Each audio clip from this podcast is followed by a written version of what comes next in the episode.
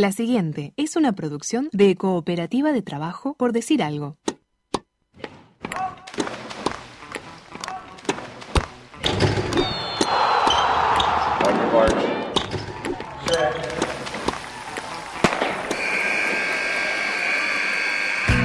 Hay deportes. Y en Por Decir Algo queremos hablar de todos. O de los que podamos desde este momento y hasta las 15. Por Decir Algo. Temporada 7. Temporada 7.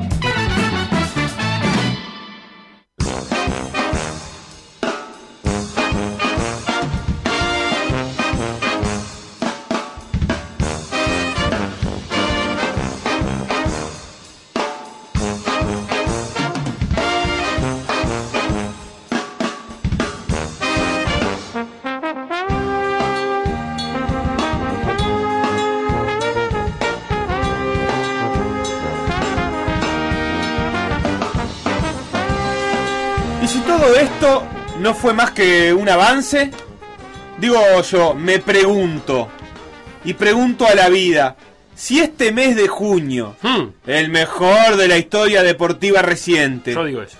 fue apenas un recuerdo borroso, una nadita en el aire, ¿Y si junio fue la previa y nada más que eso?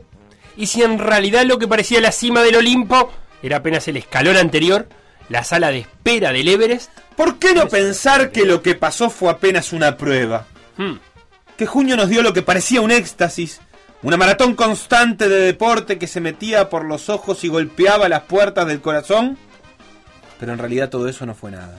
¿Cómo tengo que leer esto? O sea, como No el filósofo sé, griego no declamando. muy claro, me- a mí me da filósofo Yo griego. me voy entrando en personaje. ¿Quién dijo que todo tiempo pasado fue mejor? Dijo que todo tiempo Alguien que no vivió seguramente julio de 2021, eso seguro. Yo La Eurocopa navega a sus cuartos de final y en una semana nos dará una final preciosa. La Copa América empieza a vivir el camino en que te empezás a entusiasmar y que tendrá dentro de ocho días la final con olor a Río de Janeiro y a ritmo de Maracaná. Tenemos un clásico el domingo, este ahora, y dos clásicos al ratito que van a ser de un julio, un mes caluroso, no iba al beso hoy. El primer invierno ardiente de la historia del Uruguay. Y tenemos los memes de Julio Iglesias. Me tienen podrido, pero eso no es deportivo aparte. Eh, pero es divertido. Bueno, no, no me divierten a mí. Tenemos al Tour de France más accidentado en mucho tiempo y ahora además le agrega pica porque parecen, aparecen viejas rencillas y nuevos jóvenes y se define dentro de 15 días entrando a París, a los Campos Elíseos con sangre en las piernas. Y si todo eso fuese poco, Sí. tuvimos al Uruguay más lindo que el básquet nos ha dado en bastante tiempo y fue en julio. Y así y todo no acaba ahí, porque la NBA tendrá campeón dentro de poco. Y cuando todo esto termine, cuando tengas la boca seca de consumir NBA, cuando hayas festejado en 18 la Copa América, y en Neptuno y en Cibeles la Euro, y en Quito el Tour, España. y andás a ver cuántas cosas más. Cuando todo eso haya pasado, empiezan los Juegos Olímpicos. El 24 ya habrá atleta colgándose medallas y ya empezarán esos madrugones para ver deportes únicos. Y todo eso, Todo. Todo eso, hace que mi cuerpo vibre de emoción, Opa, que quiera abrazar al duende que lo hizo.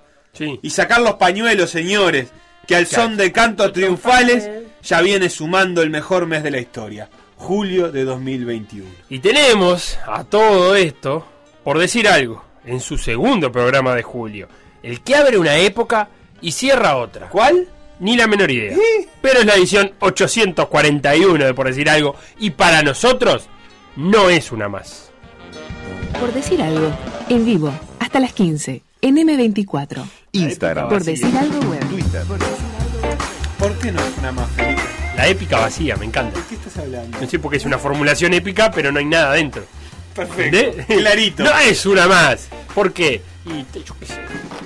Queda para que la gente lo piense. Si te Felipe, lo digo así. Metámonos Sí. en programa ya, porque No, realmente... ¿Cuánta, cuánta estamos cosa? ya no podemos ni divagar últimamente porque Nada, el deporte no- nos aprieta. No hay cháchara, nada. No hay cháchara, no hay nada, porque lo que hay es Copa América, Felo. ni me digas. Y hay Copa América.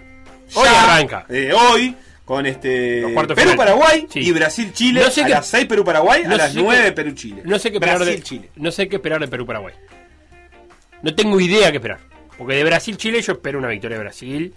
Y veremos hasta cuándo eh, aguanta Chile. Bueno, pero Perú-Paraguay no sí. tengo idea que esperar. Reforzando la idea que decís del Brasil-Chile, yo siempre pienso que Chile es una selección competitiva que puede ganarla a cualquiera. Lo cierto es que Brasil es el equipo que lo ha eliminado de todos sus mundiales y de sus copas y de las Copas América. Eh, Es el equipo con el que termina perdiendo Chile. Y ya en este caso, además, que hay mucha distancia deportiva, es difícil imaginar que eso se vaya a romper. Del Perú-Paraguay, yo tampoco sé. Aparte, Paraguay sí era el Mirón. Confirmado. que Sí. Salió lesionado con Uruguay y está confirmado que no va a jugar contra Perú. La verdad, puede pasar cualquier cosa. Pero es un lindo partido de ver, coincidimos. Es decir, Sí. con una paridad y una incertidumbre que, que va a estar presente. Sí, la incertidumbre lo hace ver, sí. Eh, esperemos que también haya. un- Los partidos de Perú han sido entretenidos en, en esta primera Perú es uno como, como Uruguay que está en su momento de remontada. Son creo los dos equipos que están mejor ahora que hace dos meses. Ah, bien, entiendo lo que. Está bien, está bien, entiendo. Sí, sí, sí. Y pasó segundo de grupo. Pasó segundo de grupo, terminó ganando dos partidos. Era un grupo chatón, pero los terminó ganando. Y Sí, pero que Colombia no hizo, por ejemplo. Ganar, Colombia do- ganó ganar dos partidos. Fue junto a Brasil el otro que logró ganar dos partidos. Y viene de eh, eliminatorias. eh, había empezado muy mal y le terminó cerrando las eliminatorias ganándole a Ecuador. De visitante.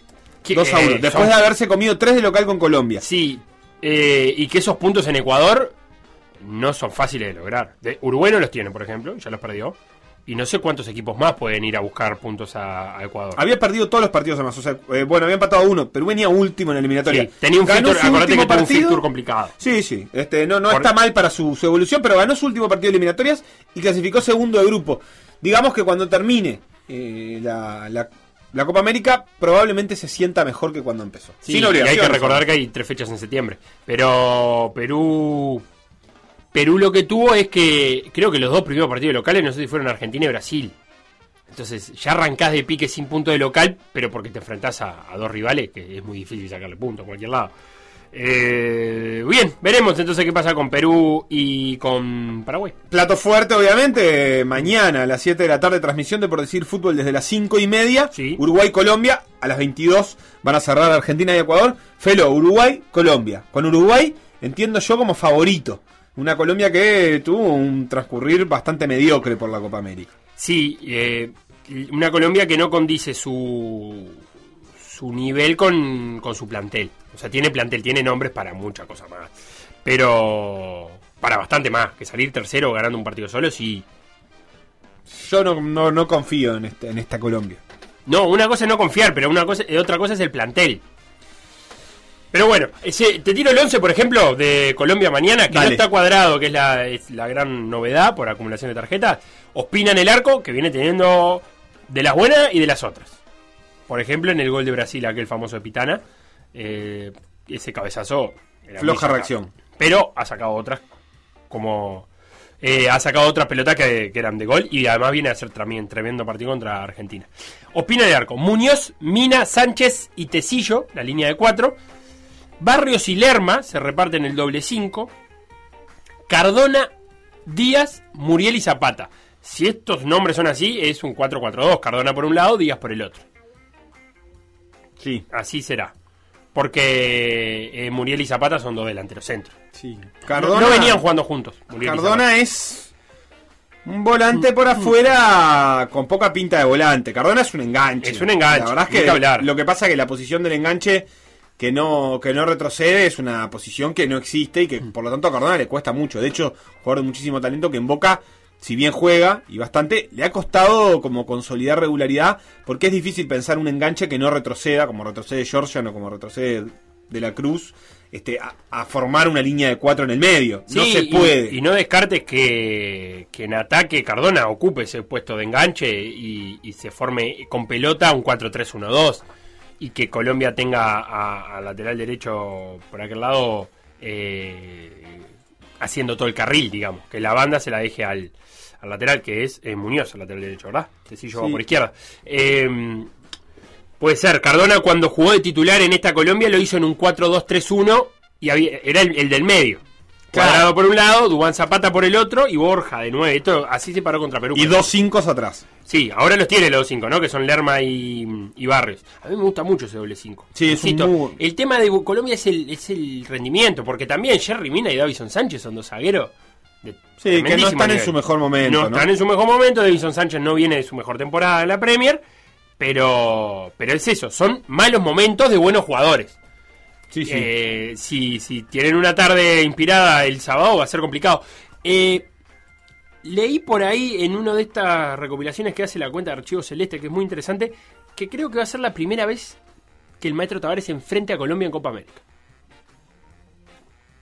O sea, Uruguay dirigida por el maestro Tavares.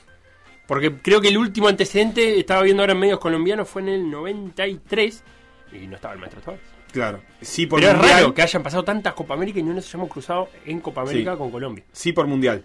Sí, por Mundial, sí. En Río. En Río, este, con aquel Uruguay que no tenía a Suárez.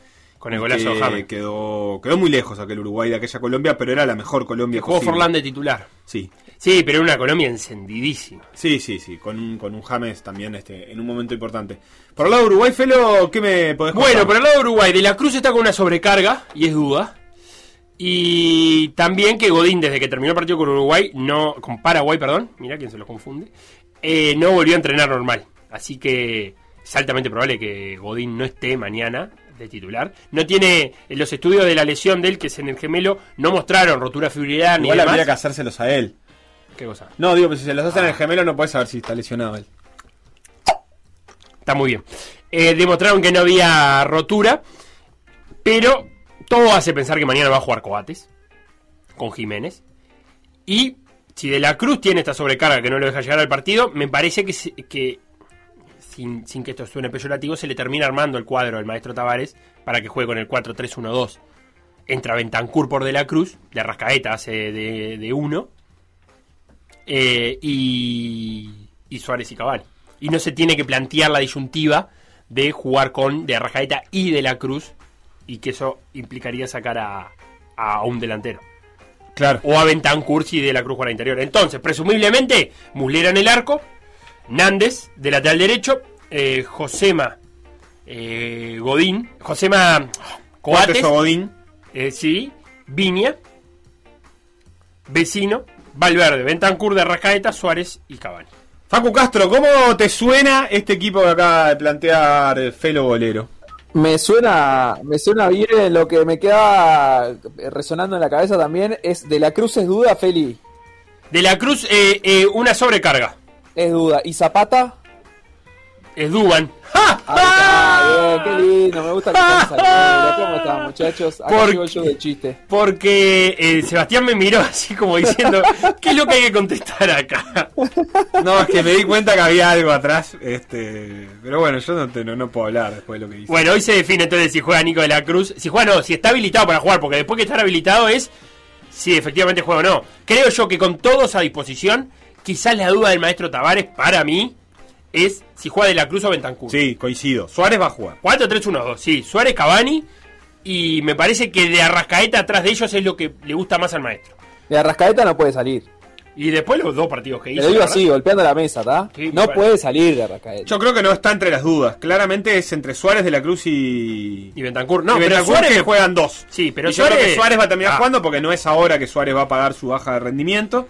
Este, en un partido defini- definitivo no solo juega eh, el talento y la técnica, juegan, juega la experiencia este, y la acumulación de jugar tantos como estos partidos. Y Suárez la tiene y ha demostrado ser decisivo en partidos de estos por Uruguay. Creo que va a jugar. Este, me- ¿Sabes la duda que me queda a mí? Sí. Si lo de Godín le viene a solucionar un problema al maestro o no.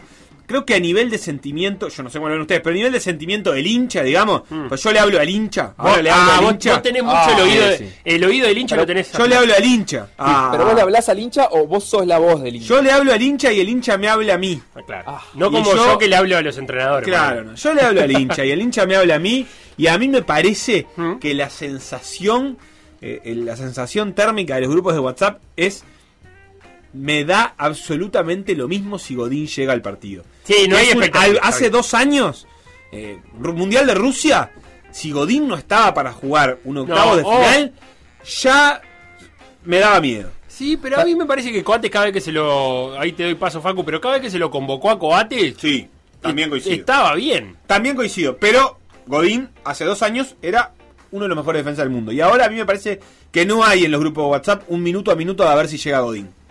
Estoy de acuerdo, Seba, y, y, mm, lo que pienso es, me imagino el hipotético caso de que a Uruguay le hagan un gol eh, y termine perdiendo igual eh, por, por un fallo defensivo, no creo que nos estemos preguntando, ay, ¿qué hubiese pasado si estaba Godín? Porque no, no está hoy a ese nivel que estaba hace un par de años, donde si faltaba era un verdadero problema. En cambio, si Uruguay no hace un gol y, y Suárez no jugó en todo el partido, creo que no, nos preguntaríamos, ay, no daba para ponerlo a Suárez. Pero a mí igual me queda la duda de si no estaría bueno arrancar sin Suárez y ya contarlo en el plan de juego como una incorporación del entretiempo, por ejemplo. Pero me gustaría, o sea, me gustaría saber si la inclusión de Suárez no le va a quitar al equipo eh, posibilidades de, de, intensidad y de, y de cubrir espacios, que creo que fue lo que tuvo en el partido que, en el que Suárez no estuvo. Sí, también hay que ver cómo, en, en ese eventual caso, cómo respondería, eh, porque es, no, es, nuevo esto en la carrera de Suárez en caso de utilizarlo de suplente. Y, pero yo creo que si, si que es ahí es acordado. Pero para, sí, no, eso sí, pero, pero lo, que te, lo que te digo, Facu, es, hay, es otra manera de encarar los partidos. Una cosa siendo titular, sabiendo que tenés para trabajar mínimo 60 minutos, 70, y otra muy, muy distinta que entres a un partido armado y que vos tengas 20, 30 minutos. Yo entiendo, Feli, pero ahí me parece que no hay nadie con más espalda que el maestro, con la incidencia que ha tenido en la carrera de Suárez, en, la, en su carrera en la selección, con eh, lo comprometido que se ha demostrado el maestro por, siempre estar, eh, digamos, defendiéndolo o, o, o, sea, cuidándolo también. Eh, me parece que no hay nadie más indicado para decirle, che, Luis, eh, hoy pienso que capaz que es mejor que no arranque. Yo creo que en definitiva el maestro lo que no debe pensar es que sea mejor. O sea, él debe pensar que es mejor con Suárez de titular y por eso lo va, lo va a hacer. Pero creo que si él lo tuviera que hacer, no tendría problema. Y también, como que veo en, en Atlético Madrid este año, Suárez arrancó siendo suplente. O sea, la titularidad de los últimos partidos y de la, sí, de la temporada fue algo que se fue ganando y construyendo a lo largo de la temporada. Sí. Obvio, también y, te tenía que incorporar un equipo y toda sí, la Sí, no, y terminó con Diego Costa prendiendo fuego todo y yéndose muy rápido y mal. Eh, Suárez de suplente. Bueno, pero, para mí, el, el, coincido ahí con lo que dice Facu. El, el, discurso con el que yo me aproximaría del jugador es, Luis, vos tenés la posibilidad de ser el jugador influyente que nos dé goles, que nos dé eh, cosas, eh, digamos, que, obviamente nadie más va a dar por la experiencia y por la calidad y por el afán competitivo que él tiene. Y hoy consideramos que va a ser mejor que eso esté si el partido se complicó en el, segundo tiempo o que esté en el segundo tiempo para poder aumentar la intensidad y para poder poner al equipo en otra situación de arranque que incluso sea favorable para Suárez. Porque si Suárez tiene que entrar en ese primer momento de partido hacer ese trabajo, yo no sé si es favorable para él como goleador y, y, en esa función que quiere cumplir. En cambio, si Uruguay entra marcando la cancha de otra manera y siendo intenso y no dejando jugar a Colombia, incluso siendo optimista, capaz que se ponga arriba Uruguay, eh, Suárez va a entrar con, como con otra espalda. Y, y, en el caso de que Uruguay esté perdiendo, y bueno, Suárez va a ser el Suárez de siempre, va a entrar a la cancha a intentar hacer los goles como intenta siempre.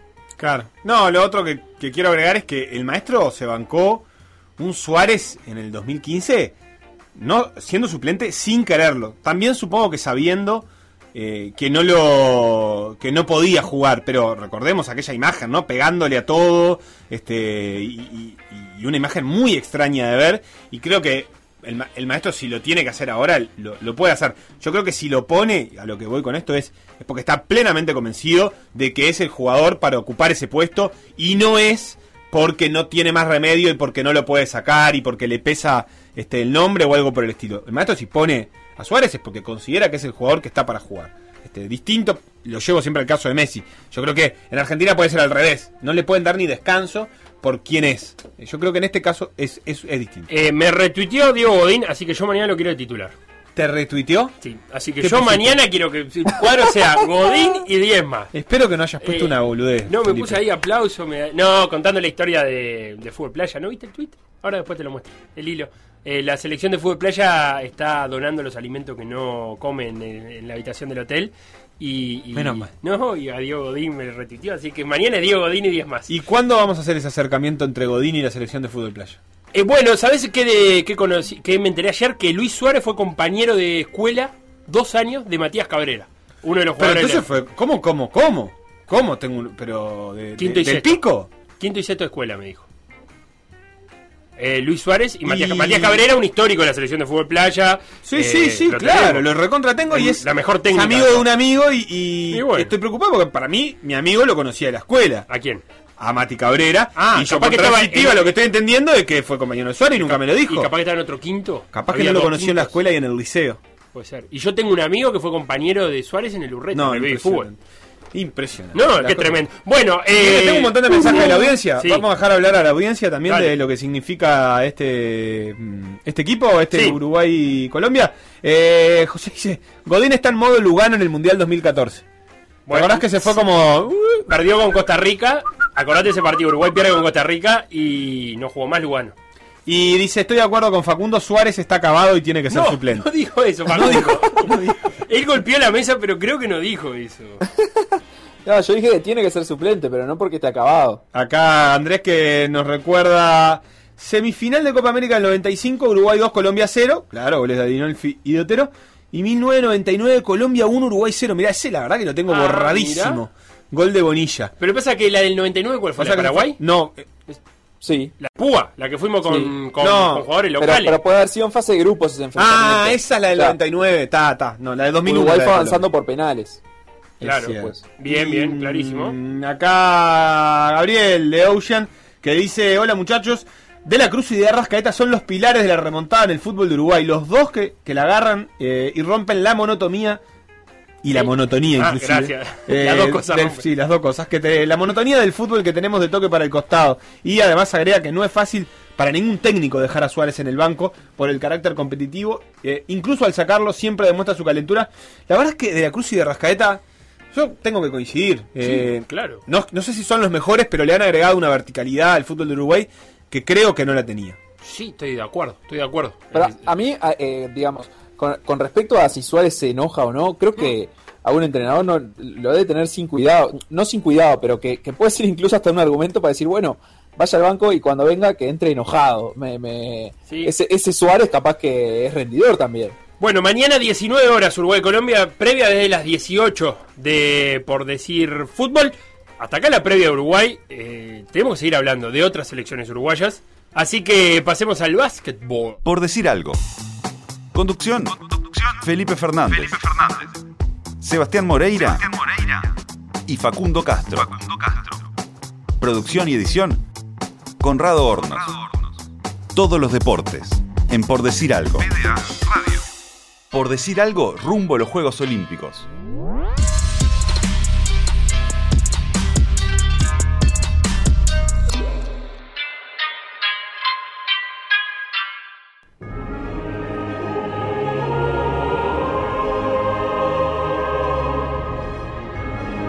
Seguimos escuchando esta cortina que nos va situando de a poco en Tokio 2020, que en realidad será Tokio 2021 para nosotros, los que estamos mirando abajo a la derecha de la pantalla los numeritos que nos marca el calendario. Se viene Tokio 2021, cerró participación eh, en su búsqueda de clasificar la selección de básquet en el preolímpico de Canadá, no lo logró y de eso vamos a estar hablando. Facu, ¿cómo lo viste ayer? Ay, qué difícil. eh, o sea, ¿cómo lo vi? Lo vi bien a Uruguay. ¿Qué te voy a decir? La verdad es que no- eh, yo, yo me vi totalmente sorprendido en este par de partidos por la competitividad del equipo, lo, lo competitivo que fue Uruguay. Eh, ayer, eh, incluso sin haber tenido esa racha como contra Turquía en la que Uruguay estuvo ganando, eh, lo que vi mejor es, como esa capacidad de competir hasta el final, que contra Turquía se nos escapó un poquito el partido. Acá era como que Uruguay nunca se iba a dar por vencido, iba a luchar hasta el final este partido, porque bueno, también estaba como mucho más palpable el objetivo, ya se habían dado los resultados que tenían que dar para que ganando este partido pasaras a semifinales. Y, y bueno, y ahí creo que yo sobre todo vi las- el, el segundo tiempo, eh, por razones laborales, pero ya venía pispeando de la primera parte, y, y me parece que, que Uruguay logró ir salvando muy bien las dificultades que aparecieron durante el propio partido, eh, como la lesión de Calfani, que, que dejó de estar en cancha Dolor por país. eso, y, digamos, y, alineaciones que iba probando mañana y que durante en algunos minutos podían llegar a darle resultado, pero que después en otros eso cambiaba y ya no le daban más resultado, entonces de repente estaba con Watchman y Batista, de repente sacaba a alguno de los dos, de repente eh, volvía a esa conformación con, con dos hombres grandes dentro de la cancha. Y bueno, y la verdad es que fue un partido que para Uruguay todo el tiempo supuso dificultades. Y eso fue lo, lo más valorable para mí. Eh, que frente a ese tipo de partidos, donde siempre había algunos puntos del juego donde República Checa podía tener una teórica ventaja para aprovechar y para sacar su, su rédito, República Checa nunca lo quebró y Uruguay siempre se mantuvo, tuvo eh, para mí ya en, dos partidos jugados eh, en, esta semana fue algo más que buena actuación, casi que una actuación sorprendente de Santiago Vescovi, que interpretaba como un buen jugador, pero que después de lo de Turquía y lo de ayer eh, me parece un mucho mejor jugador de lo que esperaba a esta altura de su desarrollo y de su carrera con, 19 años. Y bueno, y a partir de esos, de esos argumentos, con Granger como siempre y con Fitipaldo que ayer sí estuvo en el juego ofensivo, Uruguay pudo, pudo, pudo haberse llevado el juego. La verdad es que lo único que faltó fue que entrara esa última bola. Y lo que hay que decir es que Facundo tiene credenciales para hablar de esto. ¿Por qué? Porque tiene credenciales de Tokio también. Y acreditaciones. Ah, tengo credencial de Tokio, sí, mirá, la estás viendo. No, es increíble. ¿Entendés que dice Tokio, está Facundo, todo? Porque va a estar en Tokio. Ayer tuve, ayer me dieron la acreditación y mañana eh, la segunda dosis de la vacuna, así que feliz, ya, ya estoy pronto. No, pensé que decías lo de las credenciales, eh, por otra parte, que por, por mi otra actividad profesional, que ha sido entrenador de básquetbol, ah. que a Santiago Vescovi nos pintaba la cara. Cada no, contra él. No había manera de marcarlo. La verdad es que andaba muy bien Santiago Vesco era casi que un mano a mano muchas veces contra Guillermo Curbel, un jugador de Trujillo que, está jugando en primera hora y que ha jugado el Metro y también en, la liga. Eh, y eran los dos jugadores muy destacados y bueno, y Vesco tenía siempre esa capacidad anotadora pero bueno, nada, no voy a comparar lo que tenía un gurí de 15 años en el básquet uruguayo con, con este hombre de 19 que está en el básquet universitario de los Estados Unidos y que la está rompiendo a la selección. Sumamos a la charla a Martín Friedman. Eh, hoy prometo que le voy a preguntar del Tour de Francia al final de todo, así seguimos hablando un rato de básquetbol. ¿Cómo anda Martín? ¿Cómo andan? Buenas tardes, ¿todo bien? Bien, ¿vos? Bien, bien, tranquilo. Eh, ¿Qué, recuerdo, para Felo, qué recuerdo tiene Friedman como entrenador de Atenas de enfrentarlo a Vesco? ¿Y le, le pintaba la cara también? Eh, sí, sí, este, sí, la verdad que un jugador impresionante y, claro, lo que pasa que ha tenido un desarrollo tan tan rápido, ¿no? Eh, él, llega a Tennessee, una muy buena universidad. Él entra por entra a jugar como antes por la lesión del hombre de un compañero y él ahí ya se, se adaptó rápidamente a lo que es el equipo. Esta va a ser su tercera temporada y ni que hablar lo que, lo que vimos en estos dos partidos, ¿no? que ya lo veníamos viendo en alguna AmeriCup y en alguna clasificatoria.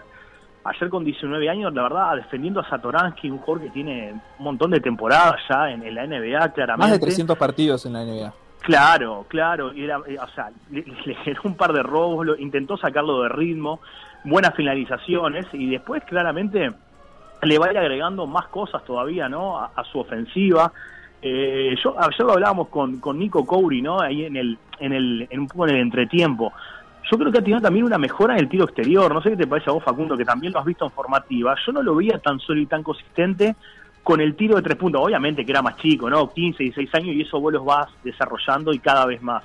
Pero yo lo veo que lo veo un jugador súper efectivo, confiable, con el tiro desde el pase.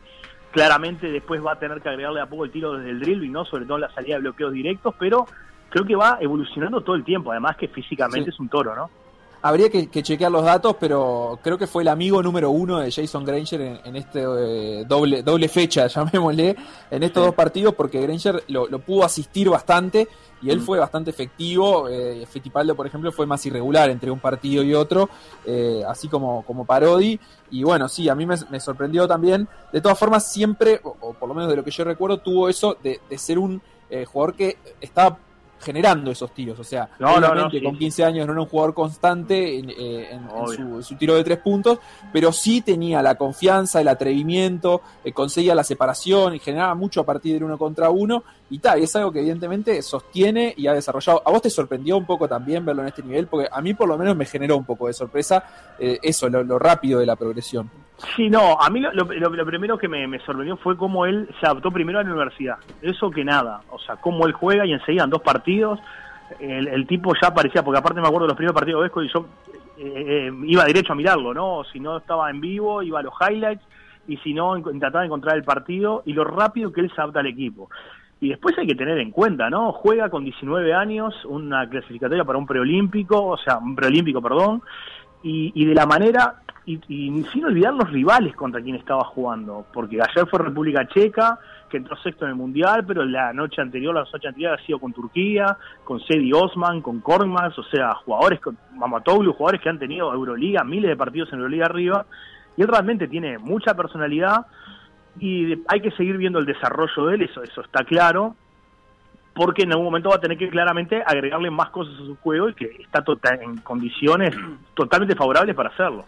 Les pregunto a los dos, Facu y, Martín, ¿ha- ¿se ha generado un movimiento, la verdad que espectacular, de interés por estos dos partidos de básquetbol de, de la selección uruguaya? Y, y he escuchado a otros periodistas que están metidos en el mundo del básquetbol eh, decir que, bueno, esto no es tampoco la realidad del básquetbol uruguayo, eh, sino que eh, es algo que se pudo dar porque coincidieron, o sea, hubo eh, la oportunidad de contar con un montón de jugadores que, que están jugando a, a nivel internacional. Y la pregunta que me hago yo, que me quedó la sensación después de ayer de tener el último tiro para ganar la República Checa, es si esto es el principio de algo o más bien es un- una línea, se alinearon los astros y, no es algo que podamos ver muy comúnmente. Yo lo, que creo es que hay, para mí es exclusivo de este torneo. Eh, Esto que acabamos de ver es exclusivo de este torneo, de, lo que fue la conformación del equipo y la manera de competir que tuvo Uruguay. No quiere decir que después no vaya a pasar, después puede pasar, pero va a ser difícil después, ¿no?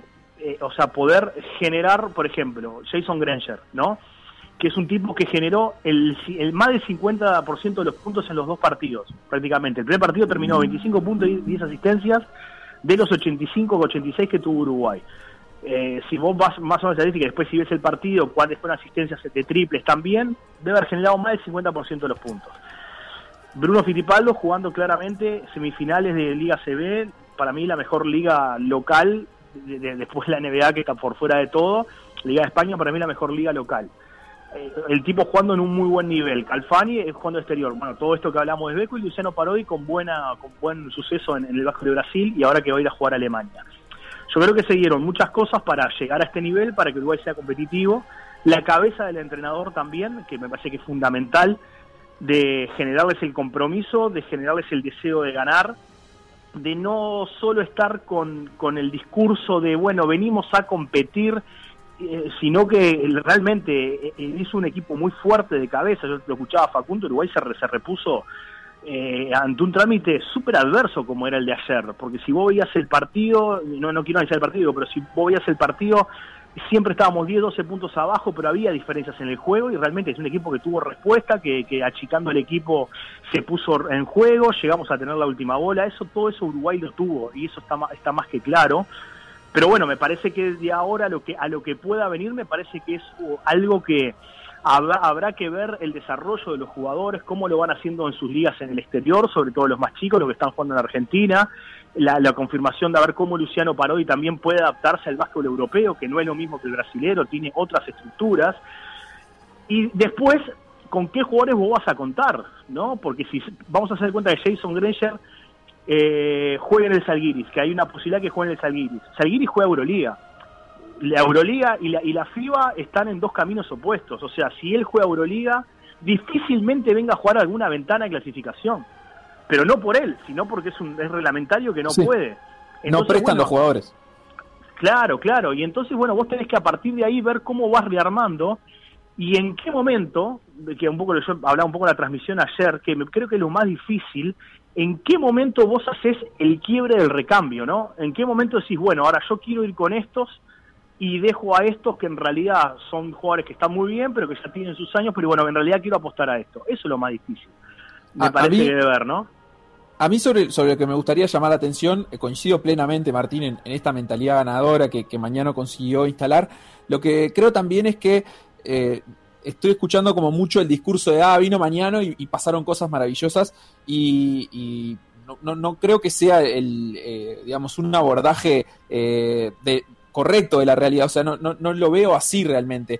Eh, me parece que esto ya es una construcción colectiva, entonces yo no lo interpretaría tampoco como un principio de algo. Mm. Esto es un- una etapa de algo, de algo que empezó con buen trabajo de selecciones formativas, porque Fitipaldo, Parodi, Calfani fueron producto de buen trabajo de selecciones formativas y de buenos entrenadores en sus equipos, en Biguá, en Malvin, y, y que le- les permitieron el desarrollo, pero además individualmente esos jugadores, desde su mentalidad y también desde sus entornos, siempre se los impulsó y se los empujó a buscar estas oportunidades fuera de fronteras. Ese me parece que es un primer paso, o, o puede haber sido en su momento un primer Mm. paso muy importante para el básquet uruguayo, poder volver a sacar jugadores o empezar a sacar más asiduamente jugadores de nuestro medio y ponerlos a competir a nivel internacional.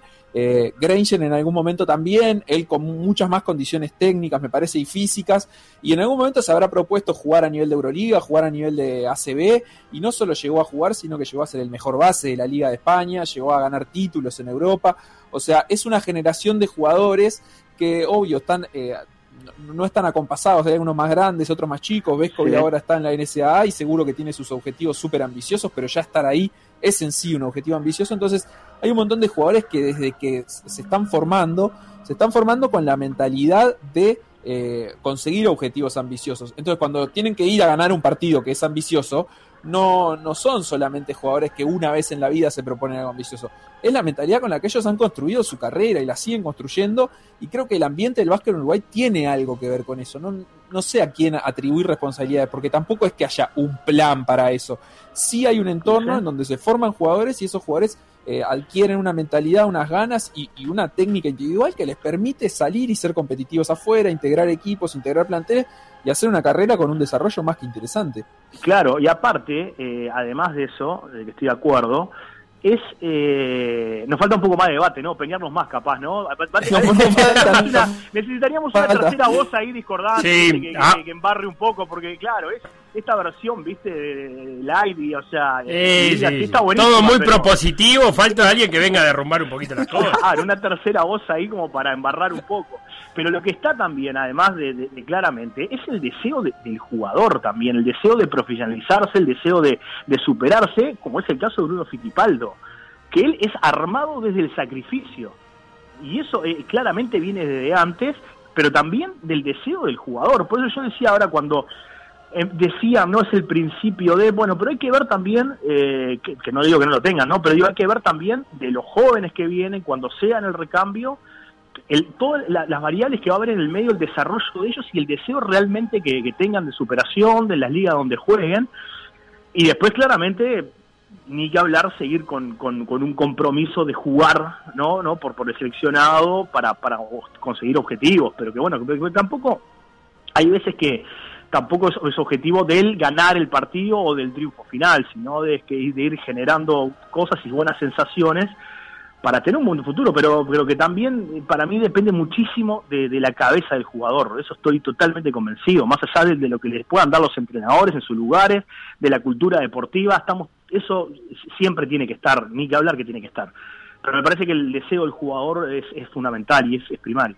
Seguro, y en, y en la medida que aparezcan estos jugadores con, con ese deseo y con ese compromiso por, por el, el trabajo individual, digamos, cuando, cuando las luces se apagan, porque es muy fácil querer estar ahí para siendo jugador, ¿no? Es muy fácil querer estar ahí cuando, eh, por ejemplo, hay un preolímpico y las luces están prendidas y el país de repente se detuvo un par de noches y miró básquetbol de verdad. Eh, Claro. Pero también hay que estar ahí cuando nadie mira y cuando ellos tienen que hacer el trabajo que después los deposita ahí. Y eso a veces es lo que, digamos, las generaciones más chicas está bueno que puedan compartir con ellos, con los Parodi, con los Fittipaldo y, y ver el ejemplo, pero no solo en los momentos cumbres, sino que, que- que también les cuenten cómo ha sido ese, ese camino. Es interesante. Y me parece que en la medida que aparezcan ese tipo de jugadores que estén, eh, digamos, pendientes de su propio desarrollo y con actitud y con las ganas y bueno, obviamente con las posibilidades técnicas y físicas, eh, vamos a, a poder salvar algunos problemas que vamos a tener siempre, que son los de la estatura, lo de que ahora no hay, no hay un pivot fuerte y grande que aparezca como para el futuro. Eh, capaz que el básquetbol moderno tampoco lo demanda, pero eh, Y yo creo que una eso posición tenemos en la que vamos a estar carentes. O sea, Mm. es es como empezar a observar que, que hay jugadores que están dispuestos a, a hacer lo que sea necesario dentro de la cancha para suplir esas, esas carencias. Para, ah, ya que estabas hablando de eso, eh, hay un tuit de Dominic Morrison, recién, recién, recién, I would love to join the Uruguayan national team. Somebody make that happen for next year. Qué grande, Dominique. Diciendo, bueno, me encantaría ser parte de la selección nacional. Eh, porque, y bueno, aparte es un 3 alto, necesitamos, ¿eh? Un Es, tres alto. eso es lo que te iba a decir, porque eh, ayer se habló en estas dos series, ¿no? Mucho del juego, de, de- de- de los perimetrales bajos que tiene Uruguay y de la carencia de, de- de gente alta y que Kirill y que Batista ya están en, en, lo- en sus última, en la última etapa de su carrera. Eh, ¿La nacionalización eh, vendría a solucionar eso? ¿O hay que también pensar en un plan a largo plazo de encontrar eh, jugadores altos en Uruguay? Yo creo que pueden ir las dos, vos sabés, yo creo que pueden ir las dos. O sea, porque un jugador a vos realmente te puede ayudar a dar más pasos y no por eso vos capaz que estás limitando a alguien. Porque claramente todavía tenemos que ver el desarrollo de- de- del resto. Y el tema para mí que también, que capaz que eso es algo más, más técnico y no, no, no tan general, es que eh, entre la posición de 3 y 4 eh, de- del alero y el ala pivot, o sea, cada vez hay menos diferencia. Yo veo que eh, los ala pivot claramente le han agregado cosas a su juego y ahí necesitas el 4 que se abra, el 4 que tira, que pueda correr la cancha, que tenga un rompimiento por alguna de las dos manos. Y no, para mí no va tanto en si juega de 3 y de 4, sino la cantidad de cosas que puede hacer, ¿no? Y agregarle a esa caja de herramientas eh, como más soluciones. Después claramente siempre capaz que no va a faltar el 5 de 2-10, atlético, que sea un protector de aro, que te corrija los tiros al, al defensa, que juegue el bloqueo directo y vos le puedas colgar y volcar, todo eso nos va a costar encontrarlo, claramente. Bueno, pero me parece que hoy el básquetbol también nos está dando la oportunidad, y por todo lo que estamos viendo, ¿no? Eh, de que los a los centros les está costando cada vez más jugar, ¿no? Cada vez les está costando jugar más, ya el centro, ya el centro pesado, eh, o sea, ya juega No minutos, corre más. No corre más y juega y juega minutos muy salteados en cancha. Después los, los cinco atléticos, si realmente no pueden cambiar de hombre con un chico, si realmente no se pueden volver sólidos atrás, eh, prácticamente los equipos, bueno, Facundo que produce NBA y lo ve, todo el tiempo están achicando. Ayer yo no vi el partido. López creo que terminó con 25 puntos, ¿no? Pero, pero Eh, no, más. o más, no sé ni con cuánto terminó, sí, claro, pero en realidad también, después cuando él jugaba contra Trey Young, contra Young, o sea, jugaban el bloqueo directo con él, y lo tuvieron que sacar un par de partidos, y cuando Milwaukee también achicó el equipo para que todos puedan cambiar, y ahí es cuando cerraron el juego, claramente, al no estar Young no tenían tanta dificultad en ese tipo de situaciones. Pero, Pero o sea, se puede ser competitivo con, con, con esta genética que tenemos acá, que es no tener a alguien de 2-10. Y, pero yo creo que lo que lo que lo podés ser, que cla- claramente lo podés ser porque hoy el básquet me parece que independientemente que los otros lo tengan, y pero porque tienen también características que son aéreos y no tan terrestres, me parece que va más también por ese lado, pero claramente, obviamente que nos dificulta, pero creo que igual podés competir y sobre todo en esas posiciones que hoy capaz que nos están faltando más, yo no me enfocaría tanto en el 5, sino en el 3 y en el 4, de la cantidad de cosas que puedan hacer ofensivamente y defensivamente, es para mí lo que va a te, te va a terminar dando el salto de calidad. Argentina Tal cual, tal jugó cual. una final del Mundial con un equipo que no sé si, digo, más allá de, de alguna figura muy particular, no jugaba con tipos de dos metros y pico, salvo Escola, evidentemente, que ni siquiera es... No, eh, 2-6. Sí, sí, no, tampoco. Un 2-10 y tampoco jugaba por, por sus 2-10, sino porque te, tiene Y un tiro de cuarto, claro. Este, Y jugó una final del Mundial hace dos años. Sí, sí, él y Delía. Delía, un jugador tampoco que no tiene mucha talla, son jugadores que saben jugar. Por eso te digo, el tema es la cantidad de cosas que, que puedan hacer. Eh, Uruguay, eh, claramente, teniendo a Jason Granger, él te da la, la posibilidad, ante- cuando vos achicás el equipo, de defender al 3, al 3 este, rival. Por la experiencia que tiene, por el tamaño, porque es una excelente defensa, porque físicamente es imponente.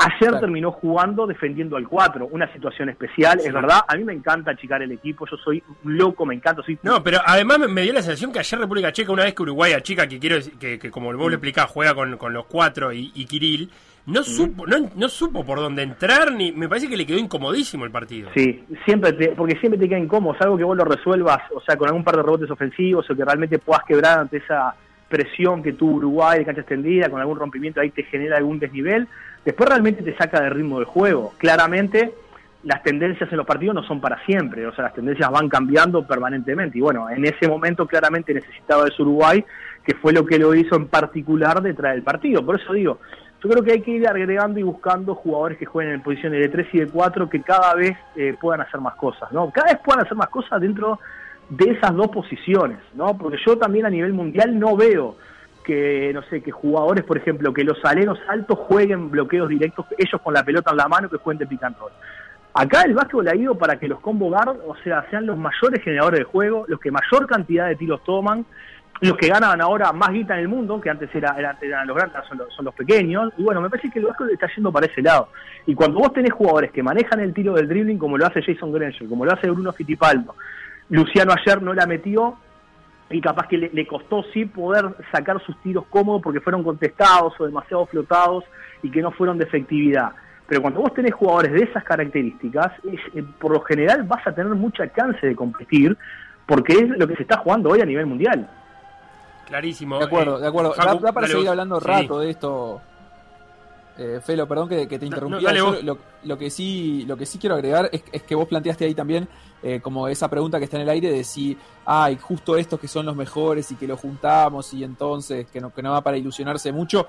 Eh, yo creo que al revés. En todo caso, lo que Uruguay, con, con las cosas que Uruguay tiene que ilusionarse es con que pueda juntar unos poquitos jugadores que sean los mejores y que le permitan competir a este nivel. Algo eh, extrapolando, no, no, no es una comparación demasiado fidedigna, pero algo similar a lo que pasa con el fútbol, pensando en cómo el nivel del torneo local no condice con el internacional y los jugadores del torneo local a veces pueden ir a acoplarse una selección con jugadores que juegan en el extranjero, pero sería difícil si Uruguay quisiera competir en esta Copa América o en un Mundial o en las eliminatorias con una selección 100% del torneo local. Entonces, lo que al básquet uruguayo en realidad le tiene que pasar es tener esta, seguir teniendo esta suerte o seguir trabajando para sostener esta suerte de que haya dos, tres, cuatro jugadores Mm. que puedan ser el eje de un equipo competitivo en el internacional y después tratar de complementarlos de la mejor manera posible. Obvio, si hay 12, si tenés 24 y podés armar dos equipos distintos con jugadores que juegan en el extranjero y que son todos buenos y todo, bueno, ahí ya vamos a estar hablando de, de otra, de otro tipo de selección, una selección muchísimo más competitiva a nivel internacional. Pero para los objetivos que Uruguay se propone hoy en día, me parece que no, no, no está mal que esto pase, es decir, tener algunos jugadores, lo importante es que las generaciones no se te sequen, o sea que una vez que los, los que son, eran jóvenes se están volviendo veteranos, eh, los ves Kobe aparezcan y, y sigan nutriendo, los Subal, que ahora está en Barcelona, aparezcan y sigan nutriendo de, de poquito talento, pero que pueda hacerte competitivo. Sí, totalmente. Gracias Martín, te, te iba a decir, gracias Facu por, por ponerle este, este pienso al básquetbol en estos momentos. Eh, han sido muy amables, nosotros tenemos que seguir, tengo previa del clásico. Ah, pará, no, te dije Martín, qué etapa de hoy del Tour de France.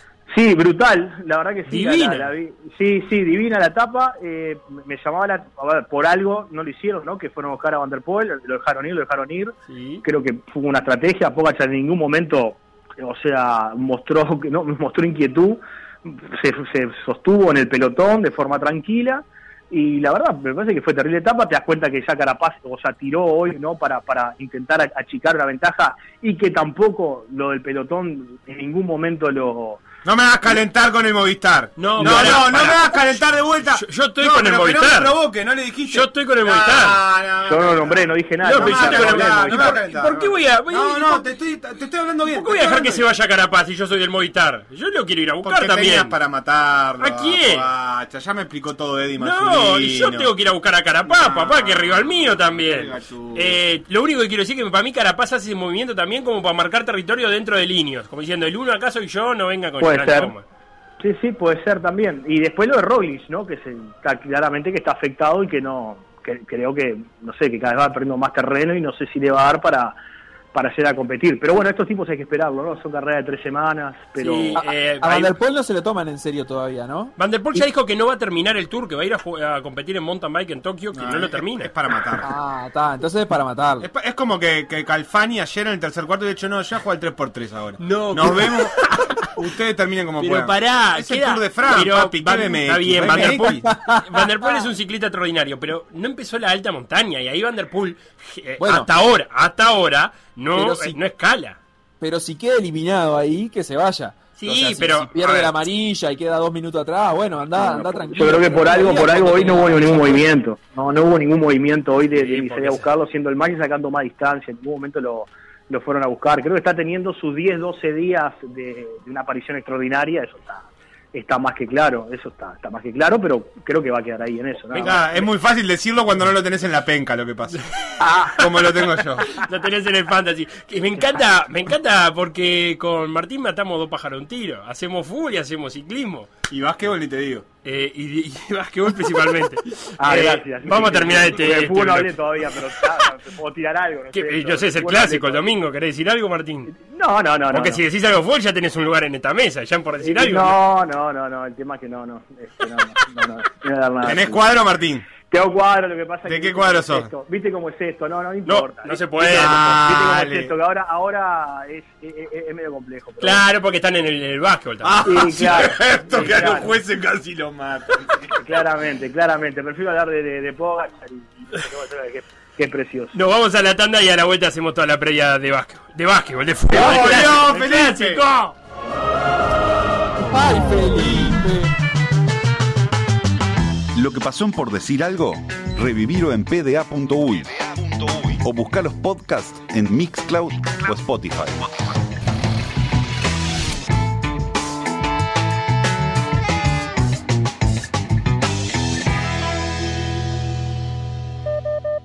PDA Radio. En M24. M24.com.uy. PDA.uy.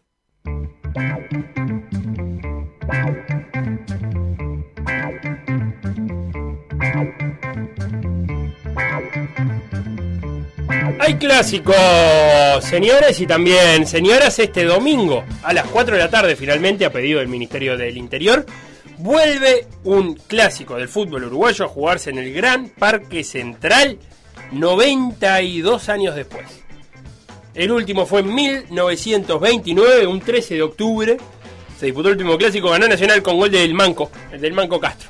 1 a 0. Desde ahí que no. Peñarol y Nacional no se enfrentaban en el, en el Gran Parque Central.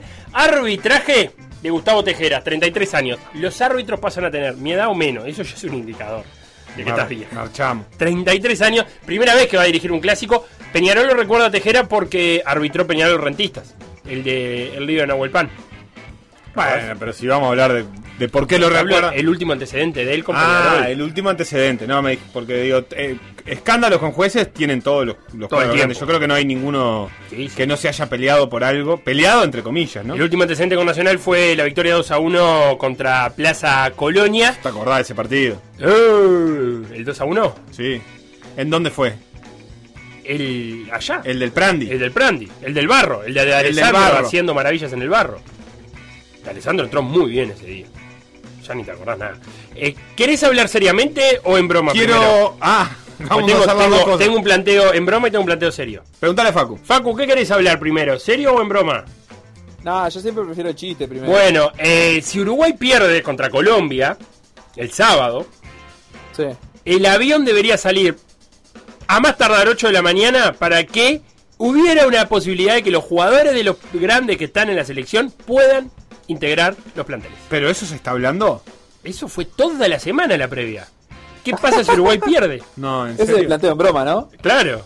Ta, ta, me Entonces, pero ¿Están aparte, haciendo esa cuenta? cuenta, están viendo hasta qué hora puede salir el avión para llegar. Si sale después de las 10 de la mañana, no, No, me, llegan. me imagino, me imagino a Capucho con la seriedad con la que trabaja planificando el partido para un jugador Ya- que hay que ver si llega a la Bueno, pero en el caso de Capucho es más fácil porque es el arquero, Facu. No, el Ya, arquero- el arquero lo pone cualquiera. Cándido tiene un problema en el lateral izquierdo. tenés que atajar para acá, tenés que atajar para allá. Tiene un problema. no, pero en el fútbol de posesión el arquero tiene que tomar. eh, Tirate donde va la pelota, Cándido, eh, Tiene que hacer Cándido- los pases, todo. Cándido le resuelve el lateral izquierdo y No. tiene un problemón. Y tiene Ocampo. Pero Sí. pará, llamaron a Nacho Alonso, presidente de la OFI, y le dijeron, vos, ¿cuánto demora? Y Nacho le dijo, vos, mirá, calculen, calculen que entre el vuelo y, y los protocolos, y, eh, tres horas. O sea que ahí hicieron el cálculo, el partido se juega a las cuatro, tres horas de, de Río Uruguay. Todo. Eh, entonces está, Qué poco. decís vos, pero es charter. Bueno, pero va a la misma velocidad No, que uno común. no, pero quiero decir, no hacen migraciones y esas cosas. No es que tenés que ir un rato antes. No, bueno, está bien, pero pensé que. Y no tienen valija, no despachan ah, valija. porque va toda la- vuelve, volverían con toda la selección o es uno para Sí, ellos. no, vuelve. No, vuelve a la Ah, delegación. sí. ¿Cuánto, ¿Cuánto tenés que tener para poner No, un charter? es el charter que vuelve cada uno ¿Y van a apurar a toda la selección uruguaya para que lleguen al clásico? ¿Y ¿Pero vos qué te crees que la selección quiere quedarse en Río? Bueno, ahora te hablo en serio. ¿A quién, eh, a los dos les conviene por igual que vuelva ese charter? No, se beneficia más Nacional. Qué lindo, nos transformamos en la. Esa charla de ¿A Sport. quién beneficia más? ¿A Nacional tener Bueno, y ahora vamos a lo Campo y Candio o a Peñarol tener a Facu Torres? Y Giovanni González. Y Giovanni González. Eh, bueno, vamos a... ¡Ah! Ahora me gusta ese enganche para lo serio, porque vamos con, con, con los jugadores, los probables y algunas dudas. Nacional, no llega Leandro Fernández. El Nacional siguen manejando que puede llegar o no. Sería milagroso acelerar la recuperación de Leandro Fernández para que llegue. ¿Qué sabemos? Martín Rodríguez al arco, si no llega Roget. La borda al lateral derecho, Corujo, Marichal, y el problema es en la izquierda. Se fue expulsado Armando Méndez y el sustituto natural del lateral izquierdo sería Almeida. Pero se rumoreó toda la semana que podría llegar a ser una opción Gabriel y a pierna cambiada. Por cómo ha hecho los cambios, Capucho, es Almeida, porque cada vez que Armando Méndez ha salido ha entrado Almeida. No ha entrado otra persona a jugar por ahí. Bueno, de hecho empezó siendo titular. Sí, pero en línea de tres, ¿te acordás? Sí, es cierto. Una más de un stopper que era lo que hacía más en Al- Liverpool. Almeida Cándido. Pero bueno, empezó siendo titular. Eh, Piris Neves, el doble 5. Treza, Cantera, Vergesio, eso seguro. Y la otra duda es si juega Vega o Trasante. Ha venido jugando Vega, son características bien diferentes. Vega, sí, es un, es un jugador que te puede hacer la banda, de, de- de más recorrido. Trasante es un volante de más asociación. Y Eh, más interior. y más interior. Eh, eh, quizá esto puede parecerse un 4-4-2 si llega a jugar trasante, viste que vaya por un lado 3, es raro. Pero si no es un 4-2-3-1, esa es la duda. Vega o trasante, Cantera definitivamente se quedó con el lugar de Leandro Fernández eh, para jugar de, detrás de Vergesio. En Peñarol, por eso te digo, si viene el charter de Nacional, tiene arquero, le resuelve el lateral izquierdo sin dudas, y le resuelve ese volante por afuera que no estresa, que es Ocampo. Ah, y se queda cantera. Sí, sí. Sí, sí. Ah. O entra Ocampo. Estamos muy Ah, delirados. dale, dale, dale. Peñarol, Dawson en el arco, seguro. Acosta o el Mono Pereira. Un poquito, la gente, los que siguen a Peñarol se inclinan un poco más por Acosta. Ah, ¿sí? Sí, Peñarol tiene muchas dudas en el fondo. Porque Cajelmacher está definido. ¿Y qué pasa con Formiliano? Es la gran pregunta. Si está bien para jugar, si está bien si lo utiliza la Riera o va por Paco Rodríguez. Así que no se sabe. Formiliano que tiene ofertas para irse. Eh, se está conversando que se va a ir luego de los clásicos sudamericana. Y por izquierda Piquerés. Eso está más que claro. Eh, Gargano Trindade, el doble 5. Canovio, Chepelini, Olivera y el Canario Álvarez. Está habilitado Nahuel Pan para jugar. Esa es la, la otra cosa que tengo para decirte. Bien. Por, por esas cosas de cumplir más de la mitad de la pena y eso. Pero más de la mitad. Y se, perdió una automática. No sé. Yo repito lo que escucho de gente que sigue el fútbol todo el día. Yo no sigo el No, fútbol. no, ahora me, me dejaste un poco descolocado porque era tres. Tres. Y uno cuenta como la mitad. Bueno, bien, perfecto. Este, ¿Cómo lo ves el partido, Felo? Bueno, los dos parecen plantearse un 4-2-3-1. eh, y, y los dos tienen problemas distintos, ¿no? Por un lado, Nacional eh, no ha funcionado bien en el fondo. No ha funcionado bien en el fondo. En los últimos partidos. Eh, por más que, por ejemplo, con Wander no le hicieron goles, pero con Rentista le pudieron haber hecho alguno más.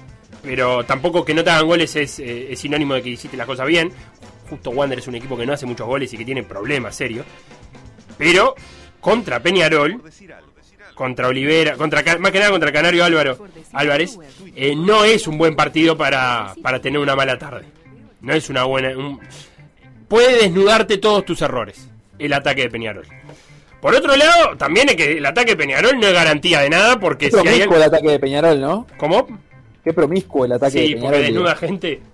Después te puede desnudar todos los errores. No, lo que quería decir con el ataque de Peñarol es que no es algo constante. Tampoco es que el ataque de Peñarol, el ataque de Peñarol todos los partidos. No, ha habido partidos acá Peñarol sin crear demasiado, ha sido muy efectivo y hay otro, pa- otro partido que porque no crea y no es efectivo, la verdad termina siendo algo que le cuesta muchísimo hacer goles.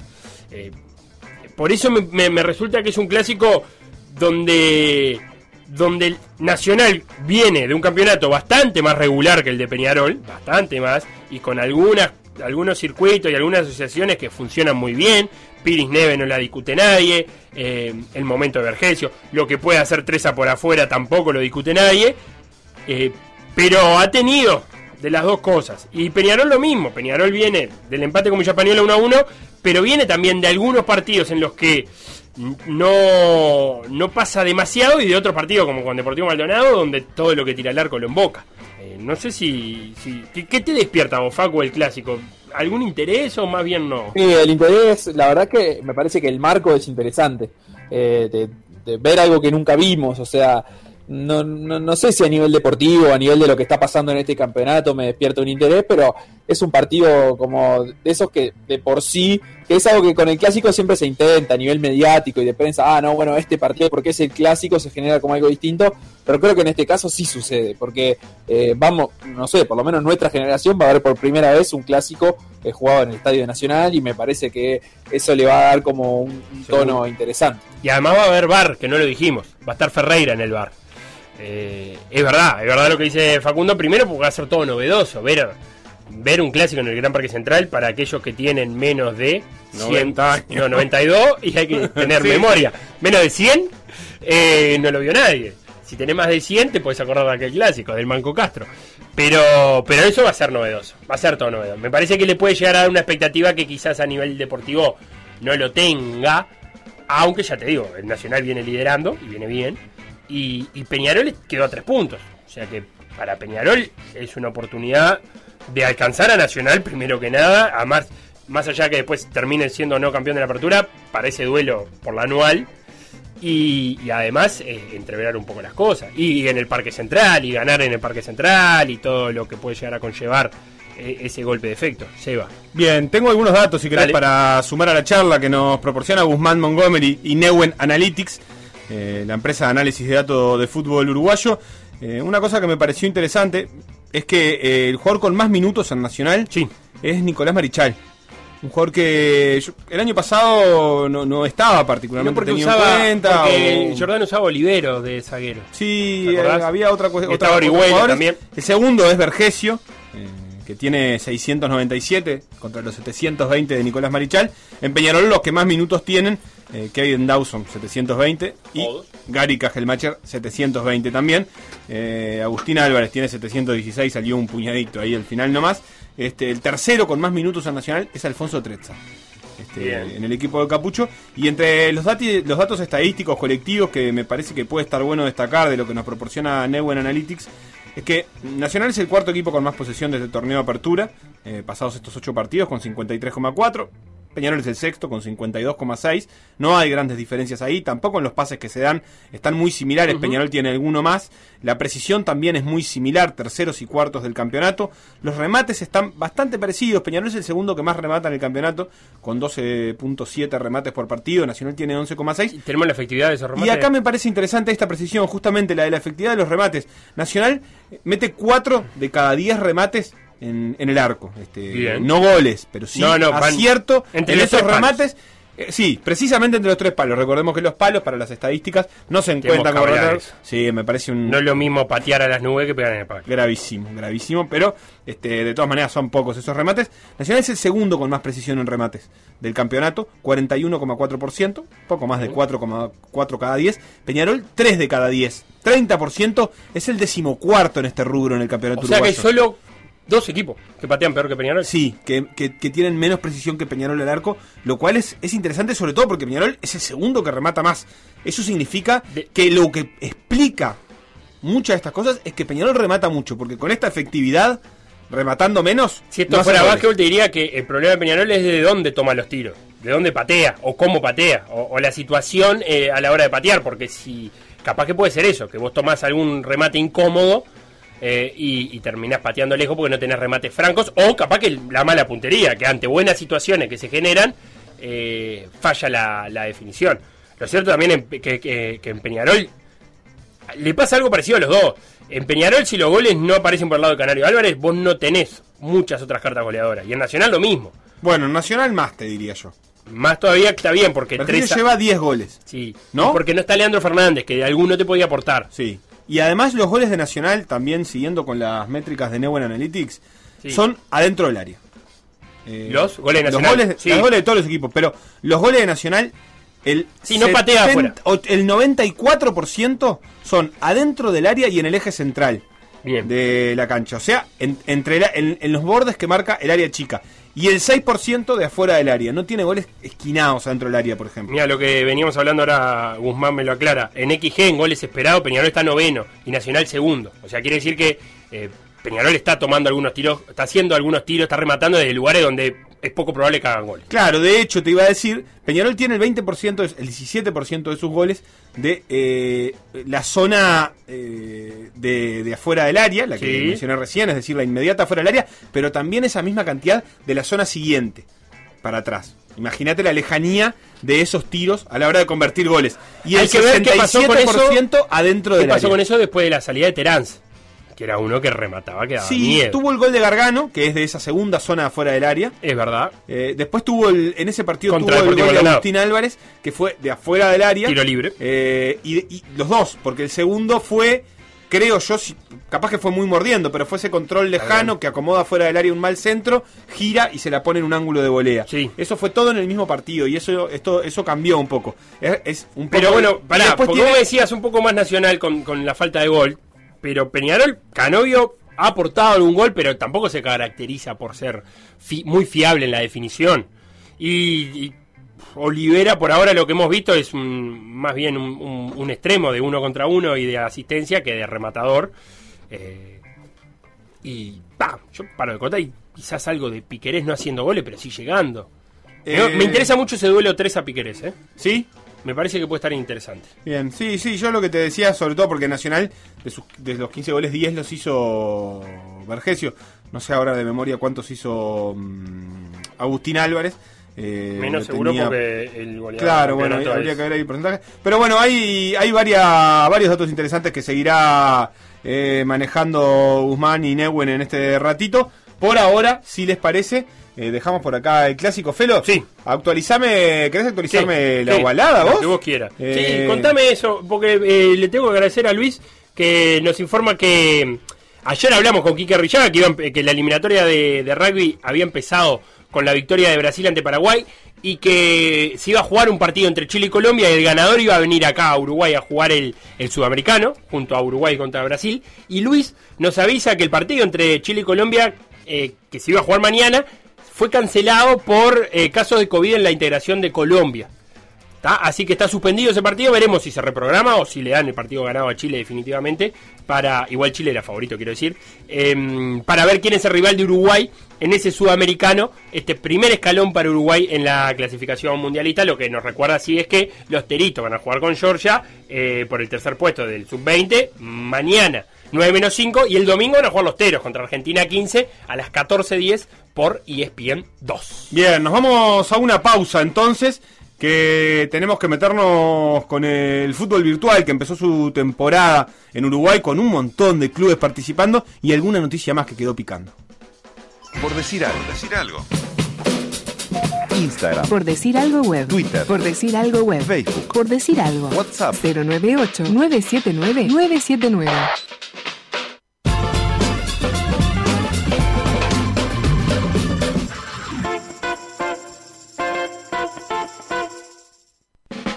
Por decir algo.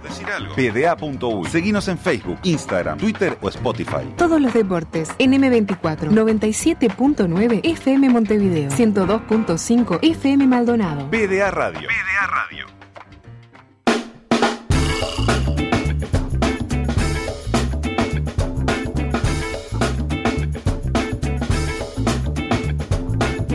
Federación Uruguaya de Fútbol Virtual, 86 equipos en total lo que están jugando esta, esta liga, que son tres divisionales, la tercera por ejemplo son 50 equipos que están en, tres series. Eh, se juega los martes y jueves, nuclea un montón de gente y van cuatro partidos jugados. Vamos a empezar a meternos en el tema de la Federación Uruguaya de Fútbol Virtual. Y hoy estamos en conversación con Tomás, jugador de La Carreta. ¿Cómo andas, Tomás? ¿Todo bien? Bien, primero, ¿algún apodo, algún nombre con el cual hay que llamarte? Eh, no, o sea, me llamo Tomás, pero más, más bien soy conocido como por mi apodo, ¿no? El gato. ¿El? El gato. El gato. El gato. Estamos con el gato de la carreta. Te pido, Felo, que a partir de antes de estas llamadas chequeemos siempre que los apodos no sean eh, ordinarios. No, No, este está bien, este Claro. pero tengo miedo de llamar a alguien y que nos diga, no, y mi apodo es No, no. el que te... y todo eso. Se usa mucho eso, ¿no, Tomás? No, no, no, igual no. Está No. prohibido. Porque los apodos más bien lo usan en, en, en, en los partidos y tal, o sea, más o menos los pocos apodos que hay son, son comunes, o sea, Bien. no... Bien, bien. ninguna Ah, ordinariedad. Sebastián porque duda. No, pero yo cada vez que entro a jugar al LOL, Felo, hay uno que se llama... No, pero el League of Legends es otra cosa. tía, no me no vengas sé a hablar qué. con esos Dale, dale. de, de andar matándose. Eh, Gato, eh, vamos a ponerle un poco de contexto primero a esto. Vos sos jugador de, de la carreta de... Estamos hablando de 11 contra 11. O sea, vos manejás un jugador solo dentro de- del equipo. ¿Qué, O sea, ¿De qué jugás? Yo, en mi caso, juego de 9. Bien. Opa. ¿Y cómo- Pero, eh, o sea, sí, eh, en lo que se basa lo que es Clubes Pro serían 11 versus 11, cada uno maneja a su jugador, ¿no? Lo hace a su semejanza según la posición o lo que sea. Claro, y pará, ¿y qué, qué habilidades tenés que tener para ser 9? Supongo que tener bien, eh, no cargar mucho la barra a la hora de pegar. Sí, claro, eso es básico. O sea, y yo creo que habilidades sería manejar bien las skills Sí. y, como cualquier 9 de la vida real, ¿no? Hacer los goles. Y estar bien posicionado también, supongo Sí, yo. claro. Para pedirla ahí donde hay que pedirla. Sí, o sea, más o menos Clubes Pro es... eh, en lo que es FIFA es lo que es más parecido al fútbol real, ¿no? Ujú. Bien. Y las, le- decíamos ahora, ayer hubo fecha. eh, ¿a, a qué hora te acostaste ayer? Y las fechas más o menos terminan cerca de las 12, ¿viste? Pero está, uno siempre después se queda, no sé, mirando algún partido, reportando o lo que sea y se te va para la una, una y media, fácil. Bien, ¿y ayer cómo, contra quién jugaron? Ayer nosotros jugamos contra Central Sí. y contra Wander. ¿Y cómo le fue? No, fue una fecha media rara, sacamos 4 de 6, pero ta, era para más. Era para ganar los dos, pero ta, un partido se complicó y, y, y no fue tan malo el empate para lo que era el partido. Eh, para que tengan una idea, Progreso y Montevideo City Torque lideran la tabla con 12 puntos y la carreta viene ahí con 10. Eh, ¿Ya jugaron contra Progreso y contra Torque? Eh, no, no, no. Todavía no. Jugamos creo la fecha 10 y una de las últimas contra Progreso. Bien, eh, y hay que decir que la carreta es uno de los equipos que, que le ha ido mejor en los últimos años. Eh, sí, claro, en este FIFA creo que es el que por el momento es el que nos está yendo mejor. De tres ligas ganamos dos y la que no ganamos quedamos segundo por un punto. O sea, tampoco es que hubo tanta diferencia. Claro, porque hay que contar que la- las ligas se van jugando eh, según el- el- la actualización del FIFA, porque una vez que actualiza FIFA hay que cambiar. Eh, no, No o sea, tanto. la liga es, es por duración. Más o menos, vos fíjate que una temporada dura más o menos dos meses entre Copa y Liga. Bien, Y más o menos por FIFA eh, se juegan cinco o seis ligas. Bien, clarísimo. ¿Y cuántas horas le dedicas al- a, a jugar entre entrenamiento, me imagino yo? Y también, eh, por lo que me contaron, sos un poco el alma mater de la carreta, o sea que alguna tarea de coordinación, de mensaje en el WhatsApp, de quién No, están hoy claro. eso, te Yo toca. creo que la tarea más difícil que haces al hacerte cargo de, de, de dar la cara por un club es eso, es tipo coordinar, eh, reportar después de los partidos, todo, que estás, ponerle para organizar a, eh, amistosos, arrancar ya ahora, a las 2 de la tarde, a ver quién está, quién no, Para conseguir un amistoso para la noche. sí, claro. Y después, de noche, lo que es, más o menos son una hora y media, dos, según el día, ¿viste? Bien, clarísimo. ¿Y cuánta gente es el plantel de la carreta? Nosotros en este mom- momento manejamos el máximo, que serían 23. Bien, y de esos 23 tienen que salir los 11 que juegan cada día. Sí, claro. Bien, yo tengo un par de dudas respecto a- al club. La verdad que lo primero que voy a decir, la semana que viene en este espacio vamos a estar haciendo un repaso de escudos Sí. eh, de los clubes de, de la FUF. Eh, el de la carreta ranquea alto, ya te voy ¿Te diciendo. gustó? Sí, me encantó, me encantó. Y además tiene una bajada, Tomás, que es el más popular. ¿Cómo es eso? Y mira, eso es algo que venimos llevando hace tiempo, ya que, eh, o sea, para hacer eh, un club que no es oficial, o sea, no es ni nacional, eh, defensor, eso, eh, somos de los más conocidos en la comunidad, como quien dice. Y es un club que a la vez es bastante respetado para, o sea, no ser un cuadro real, o sea, ser algo ficticio. Claro, Y, y, y- también va un poco por el, el, el- el sentimiento que le metemos cada uno, ¿no? Ponele, hay gente que está jugando ahí desde que, desde que estaba en la B y ahora salió el campeón en la A, como es mi caso y el de algunos más, ponele. Y yo creo que también es un poco eso lo que lo que te lleva a, a la importancia del apodo y, y lo que logramos con el club. ¿Y cómo se llevan con la llegada de los clubes? ¿Clubes reales es la, la forma correcta de decirle a los clubes que responden a instituciones de, de AUF, Eh, por no ejemplo? sé si clubes reales, pero creo que lo que sería sería clubes eh, eSport, o sea que tienen un, o sea que están registrados como una persona. Bien, y eh, en el caso de la, de la liga de ustedes que estamos hablando, está Progreso, está Torque, está Cerrito, Racing, Danubio, Sí, Villa Teresa. Plaza, son un montón. ¿Cómo se van tomando esa llegada y ese vínculo con los clubes estos este, de esports? Eh, o sea, eh, nosotros tenemos buena llegada con, con casi todos, pero o sea, tuvimos la, eh, varias eh, oportunidades para ser uno, pero siempre preferimos seguir siendo lo que lo que siempre fuimos y, y no perder nuestra identidad nunca. En la segunda Por eso división. nos de- mantuvimos siendo siempre la carreta. Claro, y, y la, y la idea es, es seguir así, seguir en la medida de lo posible sosteniendo un club que responda a un nombre que viene de ese origen de club de amigos, digamos. Exactamente. Decía que la segunda división de la Liga Pepsi del fútbol virtual viene liderando la Legión con 12 puntos, Atenas 10 y 33-9. Esos serían los tres ascensos. Eh, Tomás, quiero antes de despedirnos hablar un poco de. porque sos jugador de la selección también y hay mundial. Sí, ahora en agosto arranca el mundial, que creo que el 19 ya arrancamos con las cosas, me parece. ¿Y, y cómo se juega el mundial? ¿Porque es con traslado o cada uno desde su casa? No, no, no, es cada uno en nuestra casa. Y da, es un partido de local, o sea, hace de host Uruguay y, y la vuelta como quien dice hace host el país rival. Que eso es clave por el tema de la conexión, ¿verdad? Exactamente, por el tema del delay, o sea, la respuesta que da a la acción que vos haces con el control a lo que demora en responder en el juego. El, ¿Cómo que se llama en League of Legends? La latencia. Sí, exactamente. Acá se lo conoce como los MS. ¿Los? Los MS, Los que son los microsegundos de respuesta. Claro, entre que apretás el botón y el jugador efectivamente hace lo que le mandaste. ¿Y cuántas veces, Tomás, eh, te, te le echaste la culpa a los MS eh, un día que estaban jugando mal?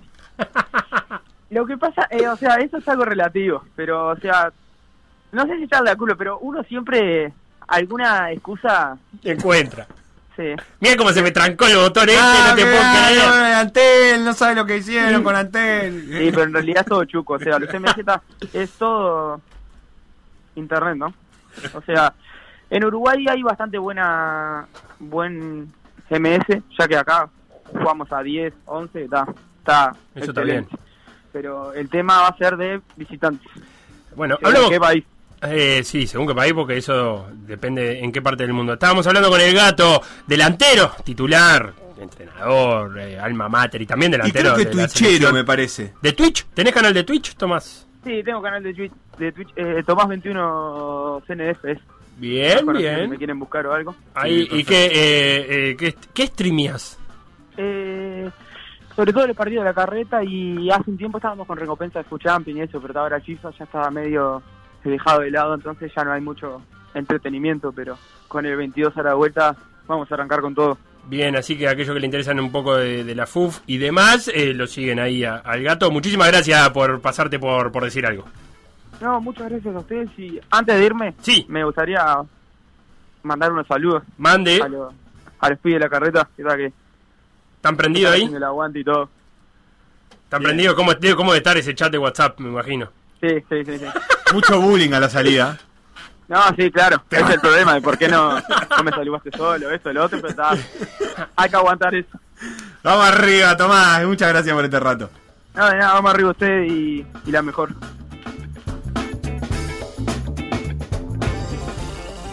Felipe Fernández, ha sido un gusto. Facundo Castro, ¿cómo estás para fundar la NBA eh, FUF y empezar a jugar ahí?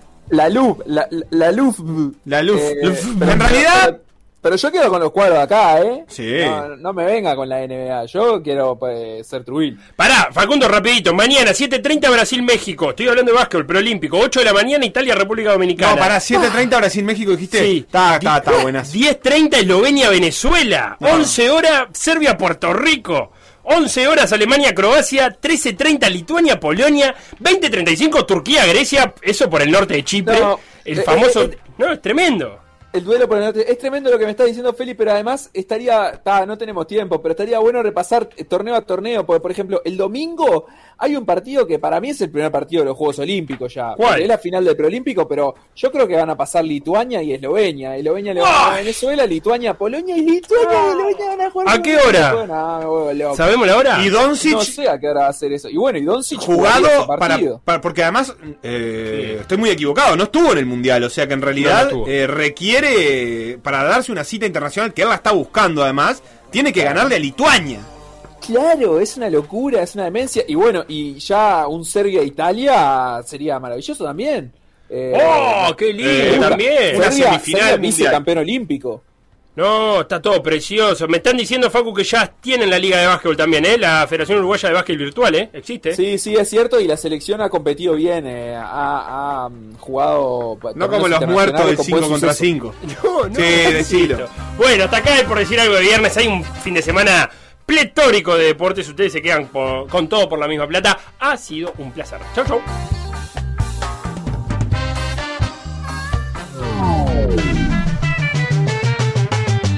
Lo que pasó en por decir algo, revivirlo en pda.uy o buscar los podcasts en Mixcloud o Spotify.